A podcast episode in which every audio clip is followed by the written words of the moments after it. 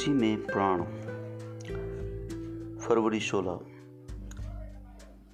और निश्चय मैं तुम्हारा लहू, अर्थात प्राण का पलटा लूँगा। सब पशुओं और मनुष्यों, दोनों से मैं उसे लूँगा। मनुष्य के प्राण का पलटा मैं एक एक के भाई बंधु से लूँगा। जो कोई मनुष्य का लहू बहाएगा, उसका लहू मनुष्य ही से बहाया जाएगा। क्योंकि परमेश्वर ने मनुष्य को अपने ही स्वरूप के अनुसार बनाया है। वे मेमने के लहू के कारण और अपनी गवाही के वचन के कारण उस पर जयवंत हुए और उन्होंने अपने प्राणों को भी प्रिय न जाना, यहाँ तक कि मृत्यु भी सह ली। उत्पत्ति नौ अध्याय पाँच से छः प्रकाशित वाक्य बारह अध्याय उसकी ग्यारह। मनुष्य परमेश्वर के स्वरूप में बनाया गया था। इसलिए परमेश्वर की जलन ने मानव जाति के प्राण को भी बचा लिया। उसकी दृष्टि में मनुष्य की लहू की एक एक बूंद बहुत कीमती है। मनुष्य परमेश्वर की राज्य का केंद्र बिंदु है। उसकी सांस से ही मनुष्य को प्राण मिला है। जो लोग मनुष्य का लहू बहाते हैं, उनसे निश्चय ही परमेश्वर हिसाब लेगा। उत्पत्ति नौ का पाँच अवश्य ही परमेश्वर हर एक कत्ल का खतरनाक दंड देगा। चतुर लहू बहाने वाला, चतुर लहू बहाने वाला। वचन के प्रारंभ से ही हम देख सकते हैं कि शैतान को जगत के न्याय द्वारा मृत्युदंड मिला है। केन के बाद से अब तक जितने लोगों ने कत्ल किया है, वे शैतान के द्वारा प्रभावित हुए हैं और शैतान आरंभ से ही हत्यारा है। यमुना आठ का चौवालीस वह आरंभ से ही जानता है कि स्त्री का वंश मानव जाति से ही पैदा होगा। इसलिए उसने पिछली कई सदियों में अनगिनत लोगों का कत्ल कर दिया है।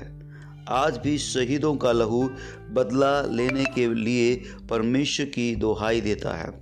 प्रकाशित वाक्य छः, नौ से ग्यारह। इसी शैतान का और भी अधिक सर्वनाश होगा। इससे भी बुरी बात यह है कि उसने स्वयं परमेश्वर के पुत्र को मारने की हिम्मत की और परमेश्वर के निर्दोष मेमने के लहू का दोषी बन गया।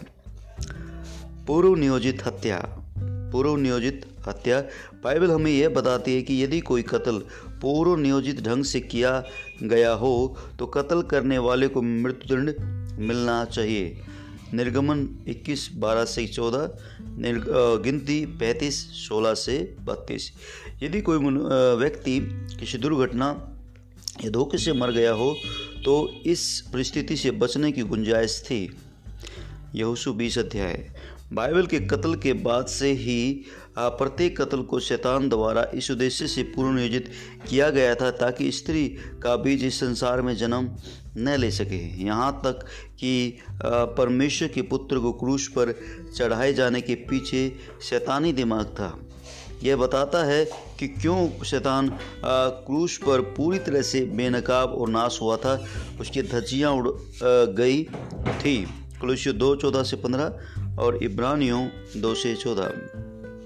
प्राणों का पलटा लेने वाला। ईश्वरीय नियम के अनुसार यदि कोई जन किसी व्यक्ति का लहू बहाता है तो उसका लहू भी किसी और मनुष्य कोई और मनुष्य बहाएगा। उत्पत्ति पाँच छः आए थे शैतान ने पू, उसे पूरे योजनाबद्ध तरीके से परमेश्वर के पुत्र को लहू बहाया। उसके कामों को नाश करने के लिए एक व्यक्ति ने संसार में जन्म लिया वह व्यक्ति परमेश्वर का पुत्र यीशु मसीह है।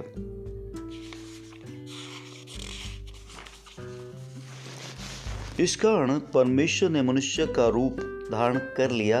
मनुष्यों द्वारा शैतान का लहू बहाया जाना उचित था। मनुष्य द्वारा परमेश्वर के पुत्र का लहू बहाया जाना ज़रूरी था।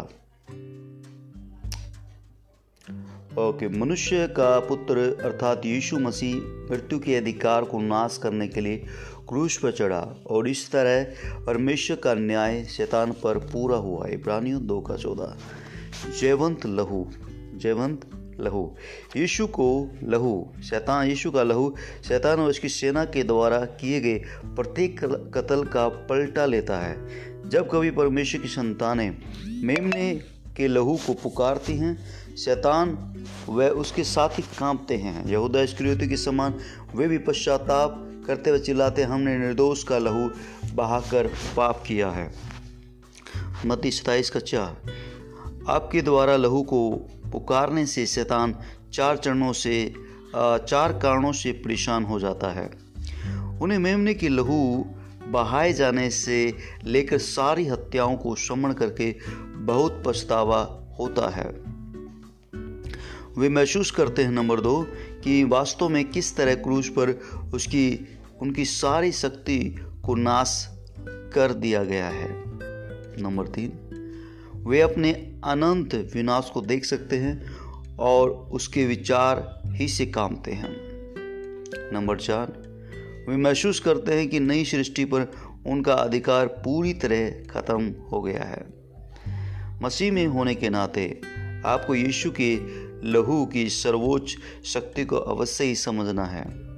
उसके लहू के द्वारा ही आप अब भाइयों पर दोष लगाने वाले शैतान पर विजय प्राप्त कर सकते हैं।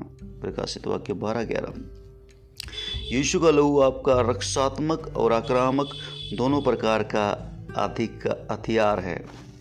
हे प्रियो, अपने आप को, अपने आप को अपने प्रियों व उनकी चीज़ों को यीशु के सामर्थ्य लहू से ढांपते। इस कार्य को प्रतिदिन समन रखें और करें। उसके लहू के गीत गाएँ। लहू की सामर्थ का प्रचार करें। लगातार परमेश्वर की मेमने की अजय लहू की सामर्थ पर विचार करें।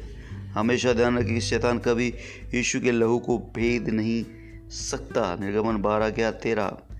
यीशु के लहू से डफे होने पर कोई खतरा नहीं होता, लेकिन लहू के बाहर कोई सुरक्षा नहीं। योशु दो, अठारह से इक्कीस। आज निर्दोष लोगों के जीवन में शैतानिक कामों को नाश करने के लिए लहू को एक आक्रामक शस्त्र के रूप में इस्तेमाल करें। ओके, मेरे साथ अंगीकार करें। धन्यवाद की प्रार्थना। धन्यवाद परमेश्वर, मैंने मेमने के लहू और मेरी गवाही के वचनों के द्वारा शैतान के कामों पर विजय पाई है और मैं मृत्यु तक भी अपने प्राणों को प्रिय नहीं जानता। अब मेरे घर पर यीशु का लहू एक निशान के रूप में लगा रहेगा और जब आप उस लहू को देखेंगे तो कोई महामारी मुझे नाश नहीं कर पाएगी। आप नाश करने वाले को मेरे डेरे के पास नहीं आने देंगे क्योंकि मैं मसीह में हूँ। प्रकाशित वाक्य बारह, उसकी ग्यारह निर्गमन बारह, उसकी तेरह और तेईस आयत।